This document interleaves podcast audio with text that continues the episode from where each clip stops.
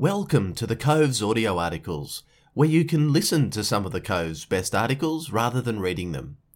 This article is entitled Leadership versus Management by Lieutenant Colonel Chris McDougall.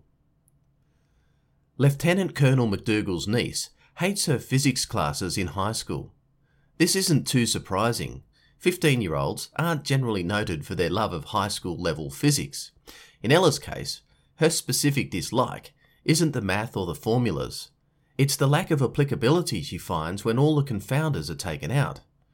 Her frustration stems from the fact that whenever she has come up with an answer, she is told to ignore the effects of the confounders, things like heat loss, air resistance, and friction. But Ellen knows that you can't ignore friction in the real world. Clausewitz knew that you can't ignore friction in combat, and every leader should realize that you can't avoid friction. That is, you can't ignore reality in leadership. When it comes to leadership, the reality is that management can't be separated. If you want to be a leader, you can't operate in a vacuum where management doesn't apply.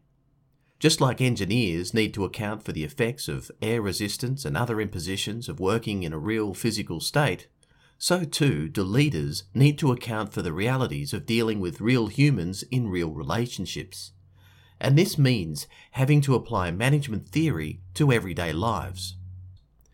Leadership and management aren't behaviours that sit at the opposite ends of a single spectrum. They are complementary lines of effort that enable teams to perform at a higher level.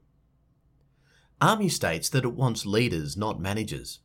Not everyone supports this belief, but it's popular enough that when people say that Army needs leaders, not managers, it's taken at face value that Army prefers certain behaviours in those who influence others. It prefers those who inspire through example, who motivate through their communication of a vision, and who are prepared to bend rules in order to achieve the best outcome. It prefers these in comparison to the implied actions of a manager, someone who concentrates on process, who ensures administration is up to date, and who enforces rules every time. These descriptions, however, lack context. In all honesty, they lack any real usefulness.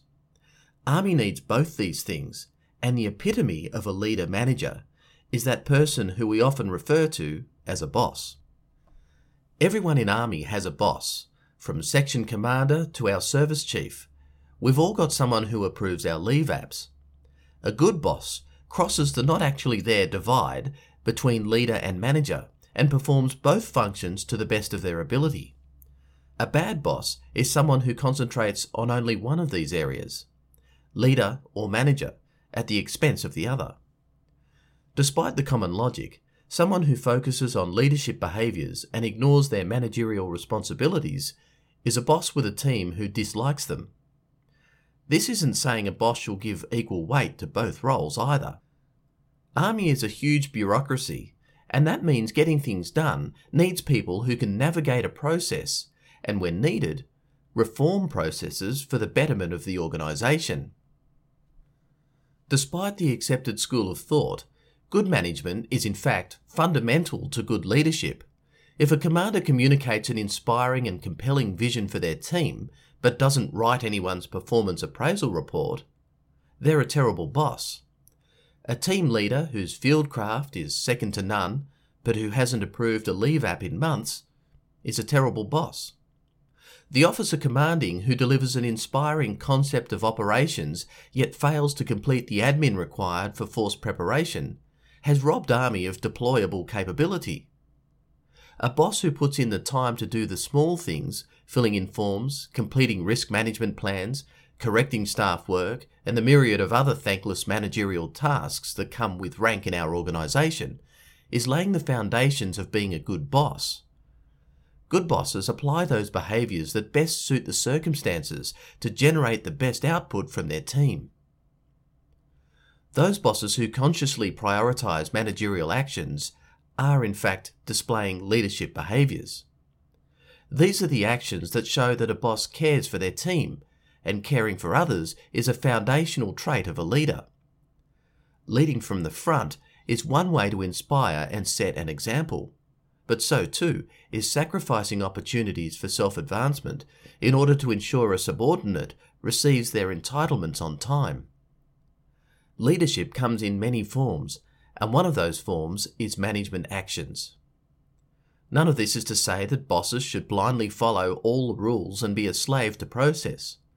A good boss knows when the rules are the best way to get the desired outcome and when a convoluted process is in fact the most efficient way to support a team member. Good bosses will also know when to fight the outcome if the process is prioritized over the person and possess the communication skills to argue why the rules might not apply at certain times. Management and leadership aren't two ends of a spectrum. They are complementary lines of effort that all bosses need to excel at. Bosses don't have to be a leader or a manager. They have to be both at the same time. Good bosses inspire and motivate, but they also fill in forms and count the dollars.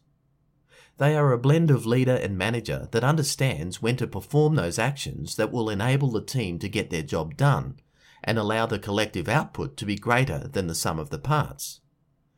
ARMY is making good progress on its leadership journey, but we will do well as an organisation not to get too wrapped up in maligning managers and lauding leaders.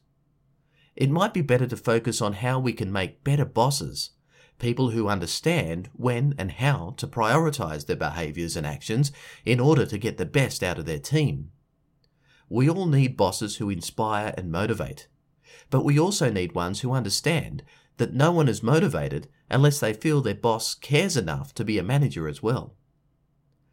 If a 15 year old can understand that physics isn't complete without accounting for the reality of energy losses, Army leaders can understand that leadership isn't complete without accounting for the requirement to engage in management.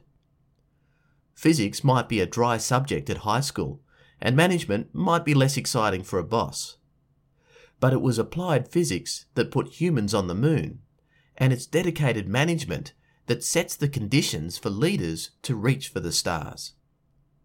Thanks for listening to this audio article by The Cove, and remember, a smarter you is a smarter army.